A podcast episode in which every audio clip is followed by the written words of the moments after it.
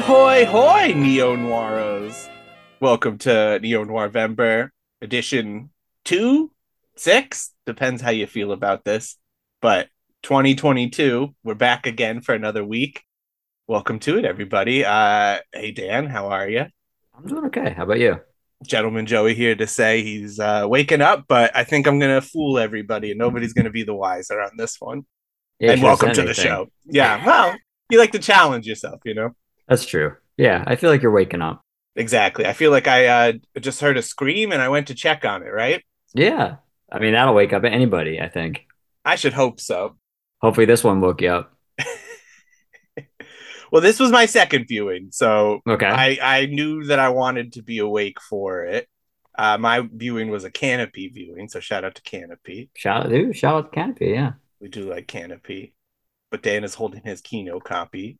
I believe still available, right? Not out of print from them. No, not not out of print as far as I know. I'm I believe it's still available, and I will say this right now, um, before we even get started, that Here we go.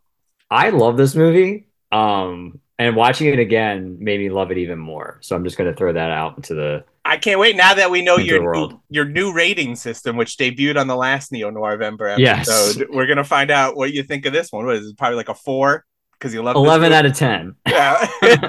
Four out of ten. Great movie. All right, you ready for some taglines? I mean, we're talking the bedroom window, of course. Yes, 1987. That's the window I'm waking up from and checking out. Yes, this was released January 16th, 1987, from old De Laurentiis Entertainment Group. Dino himself. Yeah, Dino, just the famous producer, probably biggest in the 80s, right? Yeah, I would agree. Maybe I, I don't, I, maybe a little bit of 70s, uh, but definitely I don't think he started it until like 83, 84. Is that true? Okay. Yes, that is true.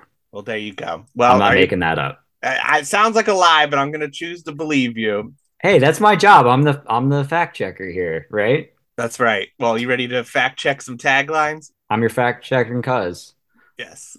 Second time that reference has been made on the podcast. I'm glad you're keeping track. I, I, well, I just I'm surprised that you held such restraint on making that reference. Quite, I often, try. especially now that we live in a post you just saw pavement world. I was gonna say that's probably has something to do with it. Yeah, but that was like a month ago, Dan. So get over it. I'll never get over it. Innocent of murder, guilty of love. Okay. a violent crime, a secret affair, a single witness, and nothing is what it appears to be through. Through? Though is probably what it should say. Though, it says yeah. through on here.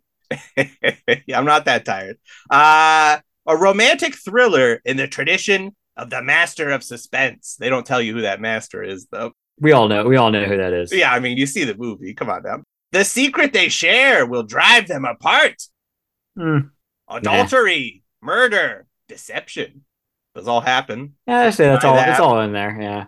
A violent crime, a secret affair, a single witness. I mean, this is basically that second tagline, but they get rid of the uh through in it. So there you go. I, I was gonna say they just wrote it down a bunch of like keywords and then just tried different combinations with them. I mean, that's how we all do it, giving away the secrets, Dan. Yeah, sorry. Uh, how'd you come about this one? Because this is a Dan pick. So I came about this by accident. So I, I I was I think I was looking around during one of the Kino sales and just kind of looking at some of the more uh, I guess budget ones, the the ones that are on the cheaper side. And I think this one was like six ninety nine or seven ninety nine. And Wow. and I I saw it had Steve Guttenberg, and growing up I was a big Steve Guttenberg fan. You know, it's And- funny. Right before this, I had Simpsons on while I was sleeping, Uh-huh. and and the Stonecutters episode was on, which uh, they have a big musical number, and one of the lines is "Who makes Steve Guttenberg a star?" And I chuckled to myself because I was like, "Oh, we have a, a Guttenberg episode coming up." There you go. It's it's the world telling the universe telling you that it's a Guttenberg world. Well, they were making fun of him in that song, but Yeah. if you were ever needed a reason to defend the man, I would say this is on your list. This is a nice little Guttenberg entry. It's yeah, it's against it's against type for him, and that's what's cool about it. Because I mean, like at this point, I mean, eighty seven. I mean, he's coming off the ju- the third Police Academy movie just happened, Cocoon just happened, and Short Circuit just happened. So What about Three Men and a Baby? Did that happen yet, or maybe Men and a signed on for the deal? I think that was eighty nine. That could be. I'll double check that, but I'm pretty sure that's That's 80. Naturally, everyone's gonna 87, so same Wow. year. Yeah. So yeah, same year, which is interesting. But I mean, obviously he's known more for his comedic roles. He's not really known for these like I mean, this is like almost erotic thriller. Just a little bit. It's like it like rubs up the edge against that, but doesn't necessarily go too far. I would say it's more in the in the Hitchcock. Yeah, because you don't really De see anyone like actually category. getting like laid, but it's just you get nudity and you get get implications a of little- there being something, but yeah, it's not like There's you, get- sensuality. you don't And- see Steve Guttenberg like railing someone or anything like that, but you see That's plenty true. of that hairy man. Yeah. Yeah. Um, but yeah, I saw that it was like a neo noir. Like they kind of mentioned it was like kind of a Hitchcock thing. just a little bit. Yeah, a little neo noir. And I was like, okay, this piqued my interest. And I just I loved it from the first viewing, and, and this is the second viewing as well for me. It had been a while since I watched it. And yeah, I, I kind of liked it even more, to be honest. Like I had a really good time watching it again. You know what's fascinating is that so many people are always like, you know, is Hitchcock noir? And so many of these films are they noir? And it, it's such an argument. And most of the time, they're like, no. Mhm. And yet, all these neo noirs are so influenced by him. I mean, you said De Palma, obviously, who is you know works from the book, but like this is has so many references to Hitchcock and and on purpose as, you look into it. But Mhm. it's um, it's just interesting that he's he's such a staple of neo noir, and yet he kind of was doing something else for the most part.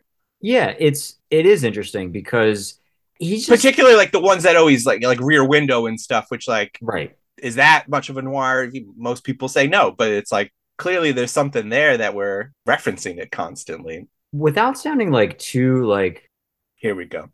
grand or anything, but like I feel like he almost transcends. And I'm not necessarily the hugest or, or the biggest Hitchcock fan. Like I like him. I like a lot of his movies and I respect him for sure. But it, it, it's kind of like he's in this weird spot where it's like there's no one really like him, and Yeah. he blends a lot of different things together. So things are just Hitchcockian. You know, it's it's Sure. not like there's that, that noir element, but there's not anybody really like him. I mean, obviously this is highly influenced by him, but it's just different to me. Like it's just like he has a different a whole thing about himself that's just different about his Yeah. movies. It's kind of just a Um, blueprint, you know, something to be influenced by. But no, definitely, I I hear what you're saying. Yeah, I saw this in a Criterion channel had like a neo noir spotlight. I think even Oh.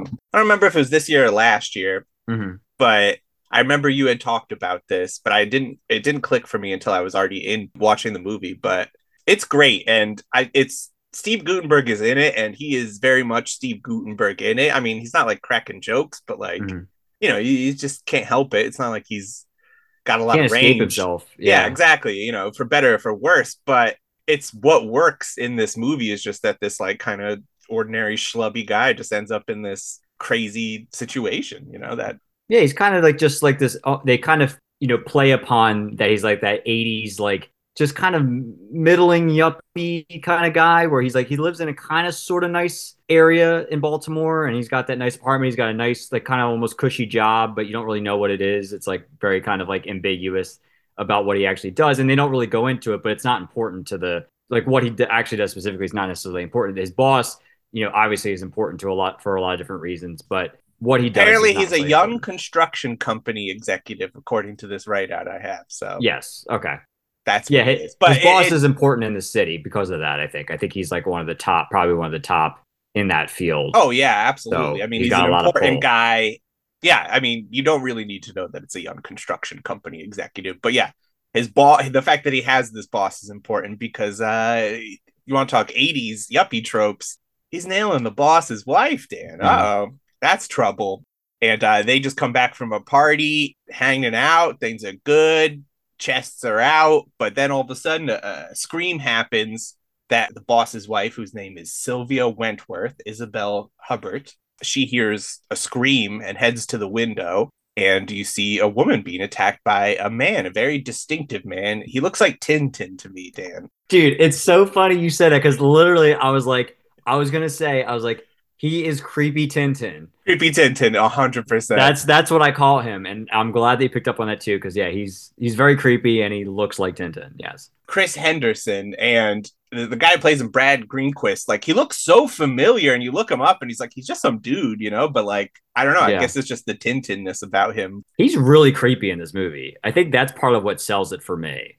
Oh, I mean, he's in many ways he's the most successful part. What he does is Yeah. Because there's a lot of elements that could work against this film, but he plays it in such a way that is, yeah, just creepy, just like a guy who murders and assaults women and all these things. But Tin, creepy Tintin notices Sylvia and he he runs off and uh, they're like, okay, cool, let's just leave that alone. We're not going to call the cops or anything. Like it'll work itself out. What could happen?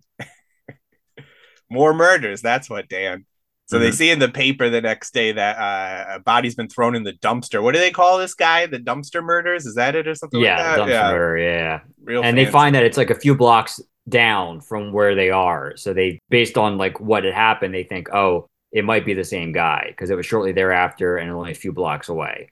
Yeah, and Sylvia seems to be really worried about this at this time. So they're like, what are we going to do about this thing? It's probably the same guy, but obviously we can't talk about this. This will come out, our affair. That's not going to be good. So what are we going to do? And then Guttenberg, who plays Terry Lambert, by the way, he's like, I'll call in I'll say I saw it. Like you, you tell me everything you saw. We'll get it taken care of. This will be like two seconds. They get a little bit of help, and and that's that. What could go wrong, right?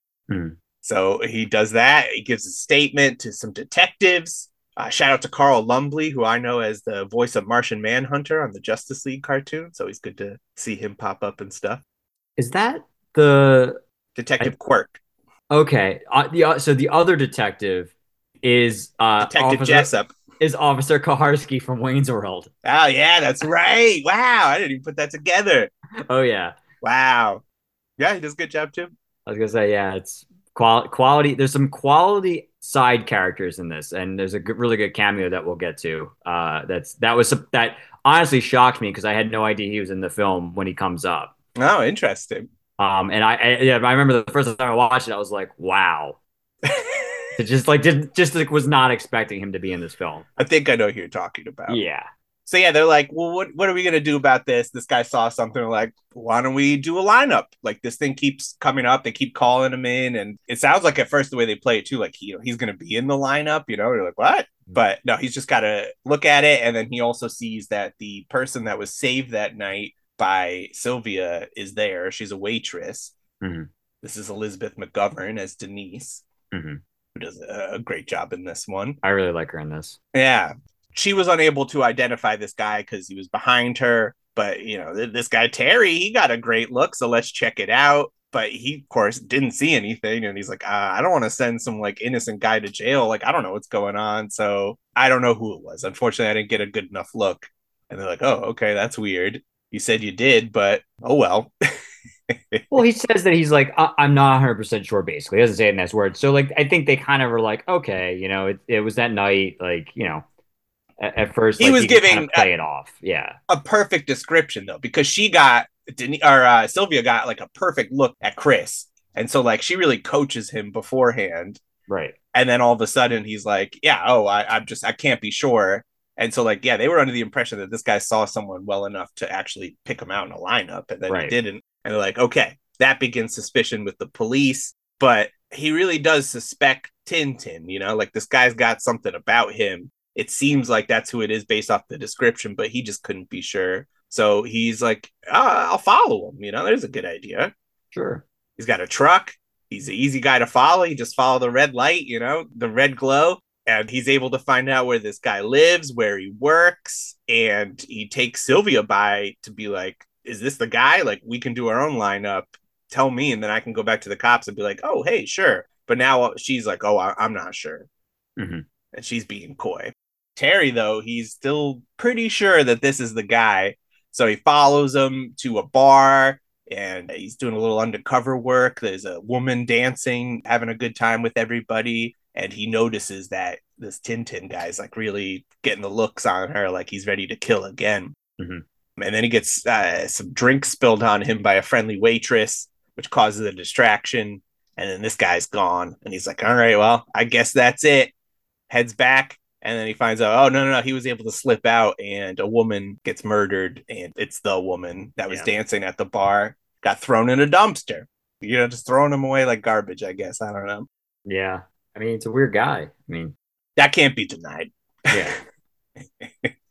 so, yeah, all of a sudden now Terry's like, I think I got my guy. So he's like, yo, I think it was that Tintin guy. They're like, oh, that's interesting. Before you said you didn't see anything, but he's like, oh, uh, no, no, no. I wanted to see him at night to make sure it was the same guy. So now I'm sure. So, mm-hmm. and like, okay. okay. good enough. We because they think it's been him. Like they had him. Mm. They they suspected him earlier, but they're like, we need your statement to get this guy in. Right and they're able to use all this to get a warrant going and search this guy but you know he's he's a total pro he's unable to be traced as far as uh, leaving behind evidence and then so like he's he's clear whoops yeah uh, but they're like well we think we can move forward with something the state's attorney thinks that they could prosecute for denise's assault elizabeth mcgovern and they're like and you could go on the stand dude like you got this you're a total pro Sylvia's not too stoked because she's like, this thing is getting out of control. Like this is supposed to be a secret affair. Right. I think that's what I mean. That's what that's what I like about it. I'm sure that's what a lot of people like about it is that it's like it's that thing where it's that trope where it's like they're trying to do quote unquote do the right thing, and then they get like they keep getting caught in the lie. They get and like it just keeps they keep like digging themselves deeper and deeper. You know, not necessarily of their own volition, but just uh, the circumstances that are happening. You exactly. Know, like they, they, keep getting pulled into this. Because this was supposed to be just like a two second phone call. Here's some information. I'm just go, an anonymous source. Yeah. yeah. you got this. This is what you needed. Not but me instead, being in court testifying. yeah, and like weirdly, like especially after this, I mean, he just like keeps burying himself in such a specific hole that just like yeah, it's like you're saying they're trying to do the right thing, but it just works against him every single time mm-hmm. uh, as does this trial. So like he goes, is this who you were talking about? Your surprise? Yes. Is it our Mr. Wallace Shawn as as the lawyer? As a defense lawyer for Creepy Tintin. You know, both of your movies have a Wallace Shawn surprise cameo. They do. Yeah. I that wasn't planned, but I'm okay with it. Wasn't it though? Mm, maybe. and he's he's a great does a great job. It's my dinner lawyer. my dinner with Andre. That's the that's the other one. I, I mean, in certain little ways, yes, there's the connection, but it's not that. It's not that. That's true. It, it does have a connection. See, look true. at this. I think it is that. We're gonna find out. It's to keep people in suspense. That's what it is. I'm down to watch My Dinner with Andre. I feel like I re- recently watched it again, though. I like that movie a lot, but it puts me to sleep. I, I, have to be in the right. I have to be really awake to watch that movie. It's kind of like a podcast movie. You just put it on in the background and listen yeah. to it. You know, because you that's don't necessarily good, need to watch way. it. Yeah, there's not a lot of action unless it's on. your first time. But make sure you you've taken a nap and you're you're ready to go. It just always makes me think of that. One of my favorite jokes uh, of all time is at the end of Waiting for Guffman when, when, he has the store and then he has uh, my dinner with Andre action figures. and he just talks about how you can just kind of make them say whatever you want them to say. I, I think that's such a good joke. But anyway, I digress. I won't talk about my dinner with Andre anymore.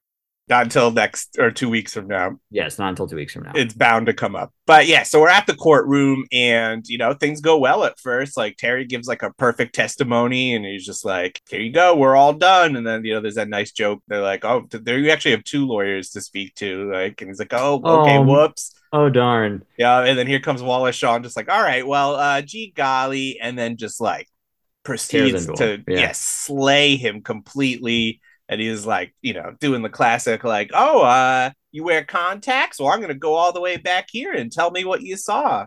Yeah, and he because he's like, oh, you're saying you just woke up? Well, you would have taken these out beforehand, so you wouldn't have them in, right? And yeah, because they're like the the thick kind. This, you know, yeah, and especially back then, you know, you definitely want these things out of your eyes. I'd imagine. I don't wear contacts myself, so neither do I. That's why I wonder. I mean, I, he couldn't he couldn't have just made up some story. I mean, I get you know it's perjury, but he's already perjuring himself anyway. So if, he, if he's gonna perjure, he might as well just go the distance, right?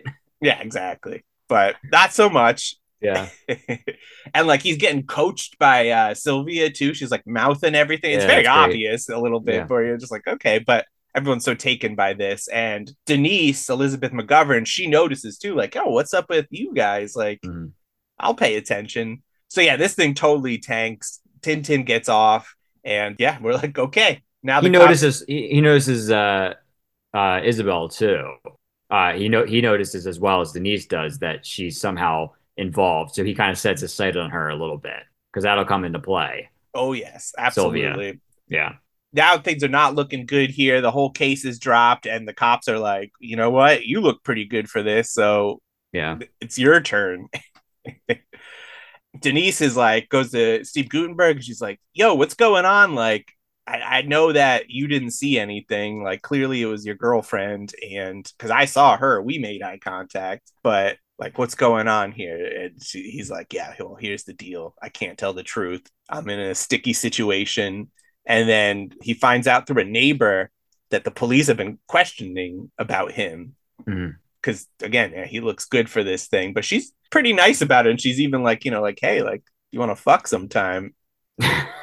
well, he went for a walk. So he went out and that looked suspicious. So after the event happened, he left and then Joel came back. So they thought maybe he was the guy that ended up killing the girl later and assaulting her. Like it, it, it definitely made him look more suspicious. Yes, as things go on, he's just looking more and more suspicious. And his boss, who, you know, of course, is Sylvia's husband, is like, yo, the, the cops have been talking to me too. Like, what's going on, buddy? And it sounds like the, the cops are tapping his line and everything. So he's like, all right, I'm going to go out to Sylvia. Let's talk. It's going to suck that we're putting out the affair, but the only thing we can do is just get this thing out there. And she's like, no, hmm. that's not going to happen. Oh yeah, and I knew it was Tintin the whole time, but I was just like, I didn't want to get involved. You know, even though she started kicked off this whole thing, she really yeah. like you know was like f- feeling so guilty about it at first, and then all of a sudden she's like, you know what, too difficult. So messed up. But at least Denise is around, and she's like, look, I get it. I'll, I'll play ball with you.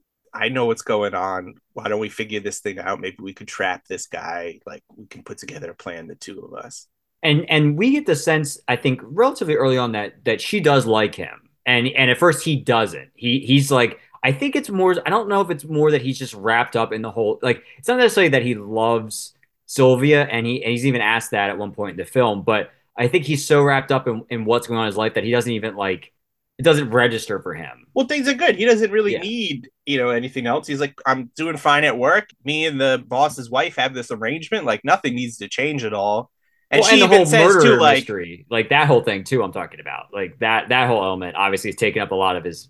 Oh attention. yeah, no, I mean, yeah. definitely, it's not like I'm trying to even like avenge her or anything like that. It really is just like I want to know what's going on. Right. This guy, I mean, he's like you know has morals and feelings, but yeah, it's definitely not about that. And and uh, Denise is even like later on, like, oh, I knew it wasn't you because like you didn't want to like sleep with me, like you weren't attracted to me at first.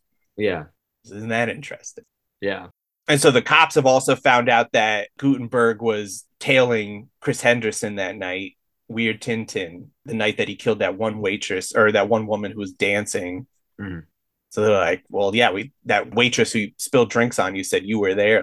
This continues to not look good for you. Yeah. And he's like, well, I'm gonna figure this thing out. I'm not under arrest, so I'm gonna get out there. He calls Sylvia, who's just like, yeah, I don't want to deal with this. Goodbye. And she goes and tells her husband as well. But she lies. She's like, oh, it was just one time, but this weirdo is obsessed with me and I need an alibi. So hook it up. and so we're like, okay, not good. Let's go out to the ballet, a fancy ballet, the Baltimore mm-hmm. Ballet, as you do. And Guttenberg shows up. He's like, I gotta talk to you, Sylvia. And they go off to the lobby. And this is where, especially, she's just like, Yeah, I know it was Tintin. I want nothing to do with this we're not fucking anymore. I'm a whole new person now. Goodbye. Yeah. And so she heads back in, and the, the usher is like, yeah, yeah, like, you know, you got to wait till the act is over. And she's like, oh, yeah, of course. Uh, I'm a classy. And then he's like, oh, by the way, I'm uh, creepy Tintin. Yeah. And we can fuck- see it. Yeah. I mean, we can see his silhouette, and it's pretty cool yeah, he has a very distinctive just aura about yeah. him. Yeah. And uh yeah, he like stabs her to death and as the performance is, is loud and it's very, very spooky. And uh Guttenberg notices Tintin's truck outside too. So he's like, oh boy, that's not good. So he heads back into the theater and he goes to Sylvia and uh Tintin's there. He's like, cool, buddy, here you go, and just like throws her body at him. And he like catches it, stabbed, covers yeah. blood all over him. Yeah, it's like, oh no, that's not good. Yeah, so then he's like got to run off. He like races through like the curtain and everything through mm-hmm. the backstage. It's uh quite an escape. I'm actually surprised he gets away because I mean, even the husband's like, he killed my wife. Like someone could have stopped him. Yeah. But yeah, he's able to make it out and he goes to Denise's place. He's able to hide out at her apartment, sleep on the couch in his 80s underpants. You know Well, he's not- leaving he's not- hair he's a all over it. I mean, You're gonna need a lint roller after Guttenberg.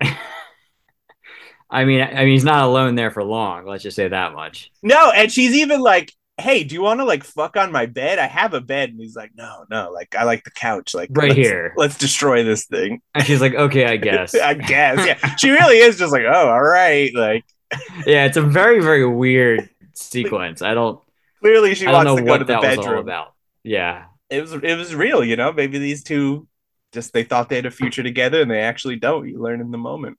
I think he was just tired. I think he just like, I, I think he didn't want to get up. I think Yeah, that was just- the problem. I think he was just late, like just so exhausted by the events. He's So like, I, want to it. get laid, but I I got no effort whatsoever. You're you're getting on top for this one, sweetheart. Yeah, it was it was that that's actually one of the strangest mo- scenes in the whole movie. So There's a few. it, there's a few, but that one's top of the list for weird weird reasons. Yeah. So they're like trying to figure out afterwards, like, hey, what why what's this guy's pattern? What what is he doing? Can we figure out something? And they're like talking all the stories, including Denise's, and they're like, you know, she gave a bartender a birthday cake and everything. And between that and the dancing, they're like, oh, maybe it's just people who like bringing attention to themselves, you know, Yeah. like maybe that's what it is. That's what's giving them a, a rock hard boner. I mean, yeah, it's attractive women that are kind of making people have attention on them, and for whatever reason, that just sets him off. Yeah. and so they're like, we can do this. We can trap them, and we got a great makeup department to do that. So we got a wig. We, I mean, they, you know, they do everything. Pink pantsuit dress. Yeah. It'll Can we also real quick? Can we talk about the bar that she works at with that Sure. gigantic, that gigantic Edgar Allan Poe? And there's this sequence where they both walk up to each other and they're talking to each other, and then you, it's the two of them, and then you see Edgar Allan Poe between them. I think the I think the bar's called Edgar's, and then they have all the uh like the real neon. I think it's a uh, pretty famous signage. bar. Is it? Um, Yeah. Because Baltimore, you know, they love their Edgar Allan Poe. So That's true. And I've been I've been to Baltimore many times, but I can't recall if I've been to I don't that. think- I don't know if they do shows there or anything like that, but I'm pretty sure I've heard of that before. Hmm. I'll have to do some more research because it, it's coming up with a couple different things. That's how popular it is over there.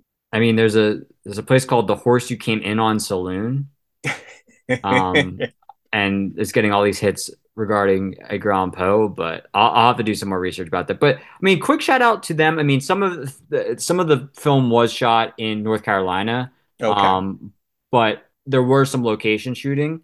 Um, and I and I appreciate the fact that it's in Baltimore because I feel like I can't think of another movie like this, especially from that era, that was shot in Baltimore. Like, Yeah. and, and have that be the at least the setting as well. It's just interesting. It's different, and I appreciate it for that. Well, that was a cool thing about the era was people really were trying to do something different. So it was like, all right, here's a, a random town, and, and eventually you do make it to somewhere like Baltimore. And Yeah, you know, I didn't know that about North Carolina because it, it is a very effective. You feel the vibe of Baltimore, and yeah. A couple of the the big ones are actually to, not to not to burst your bubble, but Oh. the, the Opera House is is in is in North Carolina. okay, And also, I think the bar sequence that we're getting to now, when they do the whole stakeout, that whole layout is actually in North Carolina and where he works. He works as like a uh, kind of like a welder with ships at the shipyard. That's in North Carolina too. oh, okay. So a lot, a lot of that is there, but some of it is location shooting in Baltimore. But some of it, it's like half and half. It seems. Well, I just changed my score for this. Um, I'm sorry.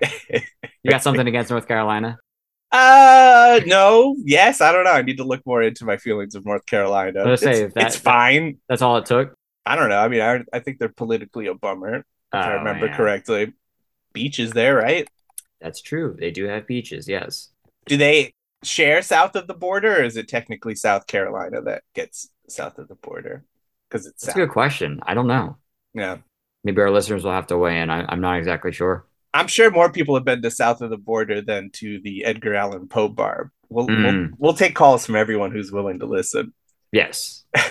Because this is a live recording. Callers ca- calling in. No one calls in, but the option is there. Yeah, Yeah, Uh, the, no, the red light's not blinking on the on the the dial uh, on that's the right. phone. Yeah, Well, our boss said that we didn't have to turn on our red light. yeah. Because in this scenario, we're, we we're actually in a room together that looks like that old stereotypical like radio station room. We got the like the like the extending boom mics and it's it's like a full radio setup. One day, Yeah, or it's like a, a dark room. or that too. Yeah, with the boom mic Yes, coming out of the crazy chemicals. Remember those smells? yes. Who could forget? Who could forget? Photographers, I guess, because they do it on the regular. So yes, they're trapping them and they're noticing, you know, Denise is playing pool and is definitely the center of attention. And Guttenberg kind of notices from outside that creepy Tintin is checking out her address Mhm.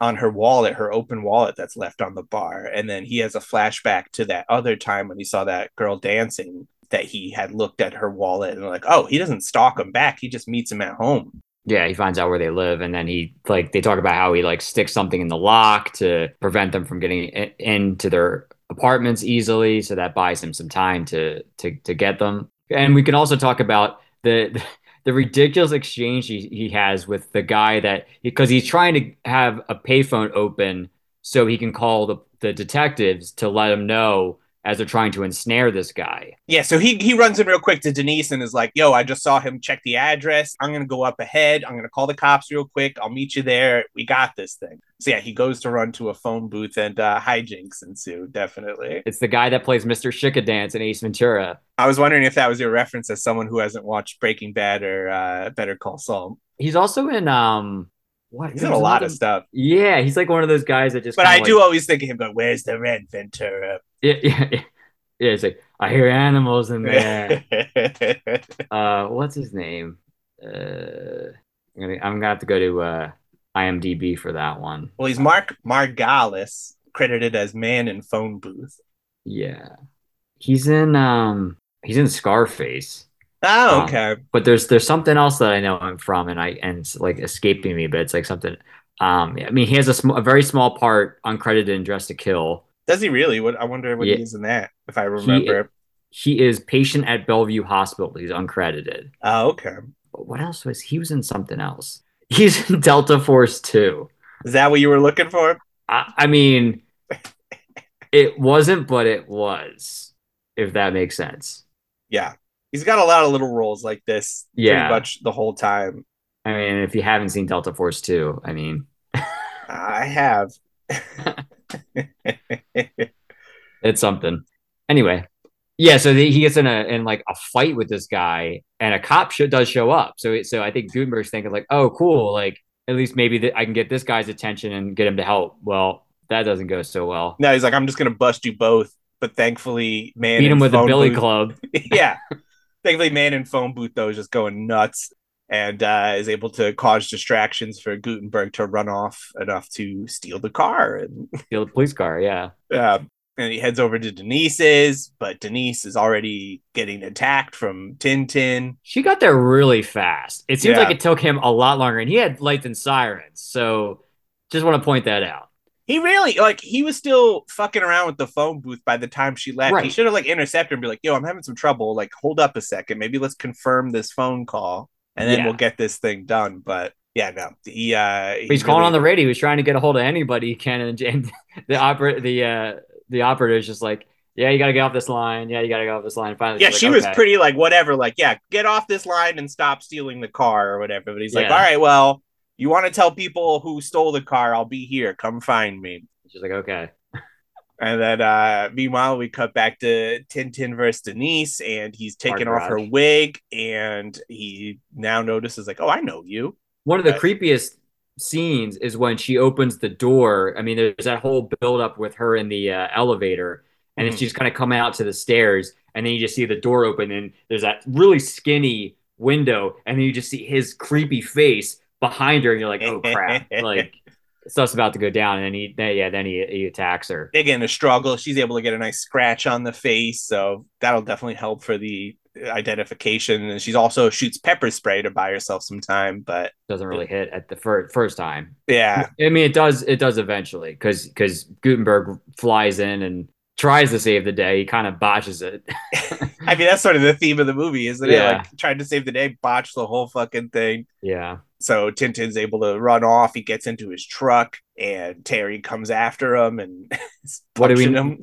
What happens? We notice that the tables have turned. Yes. and uh, his uh, the the uh, starter has been jammed by stuff to get a little taste of his old med- of his own medicine. a paperclip we find out Yes, later. Yeah. Exactly. Yes. Um. Not not toothpicks. Right. Uh, like like like originally, which is also Not those common toothpicks that they give out at any restaurant. yeah half over half the restaurants in the city. So and then one of the other most ridiculous things in this movie is this of Guttenberg now hanging on by a thread as he, as as creepy Tintin's driving his his pickup truck out of the garage at full speed and he's got the door open he's like hang on to the door and then the cop cars all block the the road and you see just like these two real like deer in headlights look as the actual headlights of the cop cars come up and they're like oh crap like we're about to die Yeah, but they don't. They crash into him. It all it all works out. A little bloody, but that's about it. And then uh, they bust this guy, and then they're like, I like when Carl Lumbly's like, you know, hey, you're going to jail for like ten years at least. perjury and Yeah, and all the stuff that justice and- everything he should be going to jail for, and then he's just like, ah, just kidding. just kidding like, it is a very bizarre ending It- the ending it, it definitely takes away a little bit from the overall quality but not in a way that you know doesn't make this not worth watching or, or worth recommending because Yeah. it's, it's just a, a nice little surprise for sure Yeah, and you get the happy ending with Elizabeth McGovern and Steve Guttenberg. They're together, presumably happily ever after together. presumably and Presumably. that's it the end Yeah. So thoughts? again second time watching this you know liked knowing what to expect this time around although you know that first surprise is still the greatest Sure. but yeah no it still holds up yeah i like this movie quite a bit Yeah, it's just I don't know. It's a it's a fun ride to watch this movie. Like it, this is this movie. Like even though I've seen it, it sucks me every time. Like it it it really draws you in. At least it does for me. Like it just it's entertaining because you like want to watch this how this unfolds. You know, like I just like how it it kind of develops. It's Not a shame that- movie, but Well, it's a shame that it's like not on TV more because it definitely would be Yeah. something you'd flip to and leave on, like as opposed to like you really got to make an effort to watch it right now. But it's great. I mean, we, we we didn't really go over this, but it was uh, written for the screen and directed by Curtis Hanson, who you know, is a pretty big director. I mean, he did Yeah. L.A. Confidential, Eight Mile, Eight Mile. yeah, you know, like a bunch lot. of other ones too. yeah, I mean, there's like there's a ton. neo noir thrillers. Exactly like, like, he knows what he's doing i mean he's he's one of the the best neo i mean la confidential you could just coast off of that for life basically so to know that he did a little little secret something like this a nice little gem is very interesting you know Yeah, I, I wonder. I, I I don't remember it, but this this I felt like would have been one that like I would have loved back in like the early mid '90s as like an HBO find, like a late '90s Right. HBO. It, that because that's what it feels like. It feels Yeah, like one of those kind of like hidden gems that like could get played on a random movie channel like that back in the day, and you'd be like, "Oh, what is this? Like I've never heard of this, but this is cool. Like it's sucking me in." And it's like that type of movie. So I, I- I think that's probably why I wanted to bring it to the table because there, there were there were other movies that I had that I, I thought about bringing to Neo Noir November this this year, but the I- toughest month of the year for us it's very tough. you get I- we do four movies we each get two choices and there's just so many and you really do have to decide of what do you want people to see and also like what is such a, essential that it needs to be talked about and i think Right. you know you try to do a little of both but yeah, and I, I wanted to bring attention to a movie like this because I, I think it's it's a neat movie. I think people that like neo noir, especially, and noir as well. I mean, it has a lot of those elements. And if you like Hitchcock, you like It looks great. it looks Yeah. great too Yeah, it's great got a of, uh, cinematography a little bit of blowout elements towards the end to a degree. I mean, you got kind of this the setup sting in a way, and then you got the woman kind of going in and, and trying to be the bait. right works know- out a little better this time but It does, yes. And Just also just bit.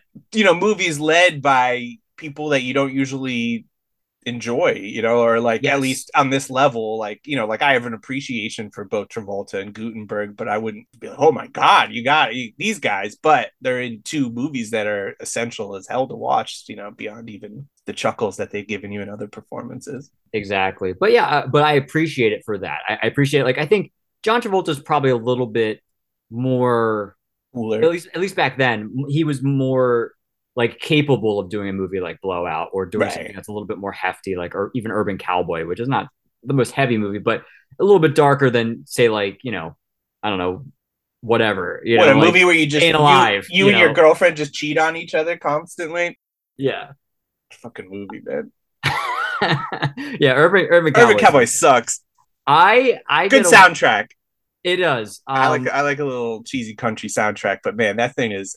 And I, you know, I, I like Debra Winger. Like all the elements are there, but man, that movie is just bizarre. It is, and I think that's why I like it because I was gonna say I, I have like a love hate relationship with that movie. Like it's like I, I I get like a weird enjoyment out of it, but it's all it's awful in the sense of like most people in it are really awful uh, Yeah. to each other like the entire movie. Um, Yeah. Oh, but I think that's just part of it. You know, what I mean, like certain movies, like I appreciate that it exists. character. you yeah, know? like I appreciate that something like that is out there, you know, showing off two monsters like that. But yeah.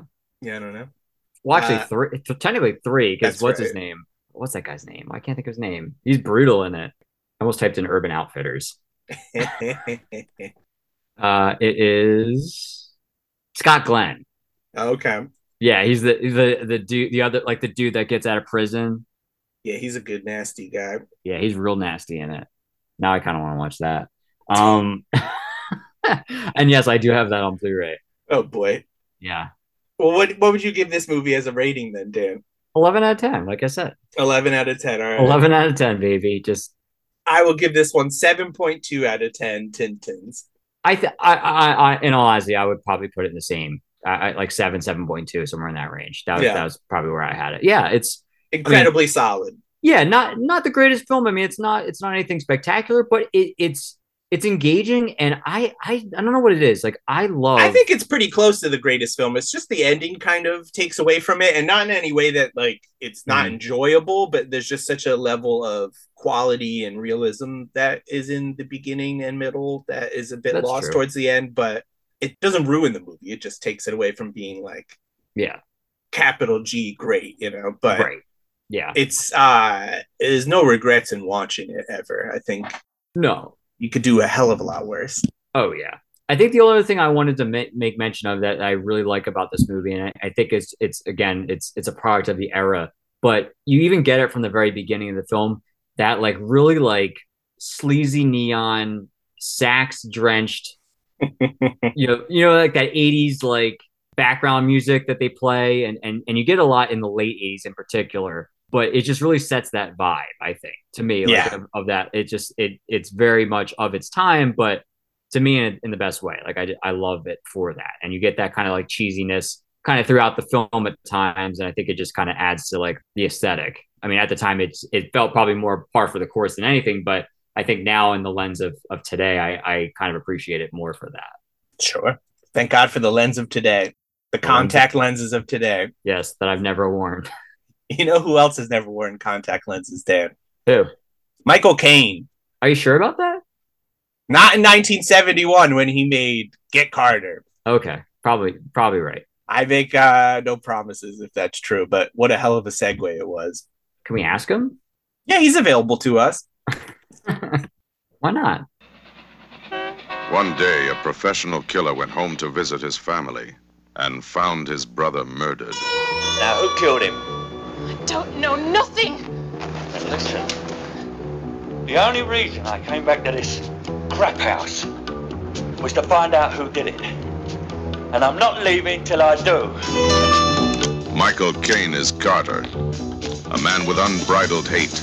Do you want to be dead, Albert? For Christ's sake! You knew what I'd do, didn't you, Albert? Listen, Christ, I didn't kill him.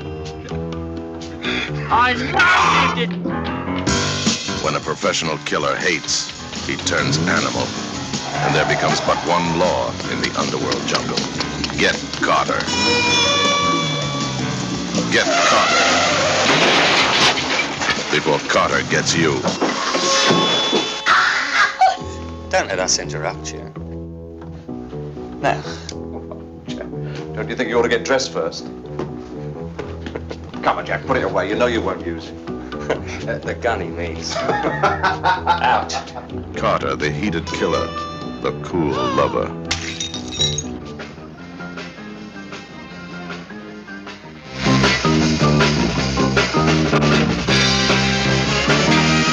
Carter, a man of few words, a man of decisive action.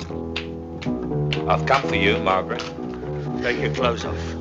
Few words, decisive action. Hate drives the hunter. No! No! Fear pursues the hunted. They'd have killed me! They killed my brother He's instead! Ah! Hey! Carter, spreading terror with an uncontrolled trigger.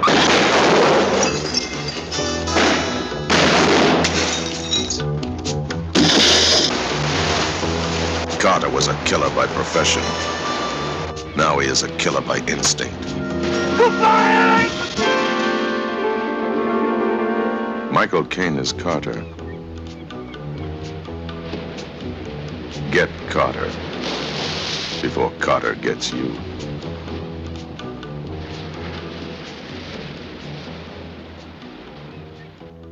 How old is he now? He's 89. Okay. He's he's up there. Wow. We'll get we'll get into all that next week, guys. Next Monday. yes. And what are we getting into? Get Carter again. We're Okay. gonna, we're gonna I missed it. him. I was I was thinking of I was going I went down a, a, a whole rabbit hole of contact lenses and Michael Caine. Yes, he's back Sorry. again. As you may remember, last year he was in Mona Lisa. So Was he? he? He was. Yeah, he's the bad guy in that. Wow. Dan, Dan needs a Mona Lisa rewatch. Or a first watch. Where, I'll need to re-listen to that episode. I, I think I remember you being there with me, but maybe that was a Oh. solo episode. Oh, I was thinking of something else. Never mind. My, okay, my- for, forget. it. You can delete that from. I was about to say. I've recorded proof of your live. No, I, I was definitely there. I, I was for some reason I was thinking of some other movie that like he was in recently that Oh, like okay. you mentioned. Like and I was like, Oh yeah, I should watch it. Yeah, definitely check that one out. Oh yeah. No, I was there. I watched I watched the movie and I was present that time. All right, Don't worry. I'm gonna lis- listen, go back and listen to that episode, make sure. But It was That- Gold Member. That's what I was thinking of. Oh, it was, oh, it was- boy. it was, it was Goldmember.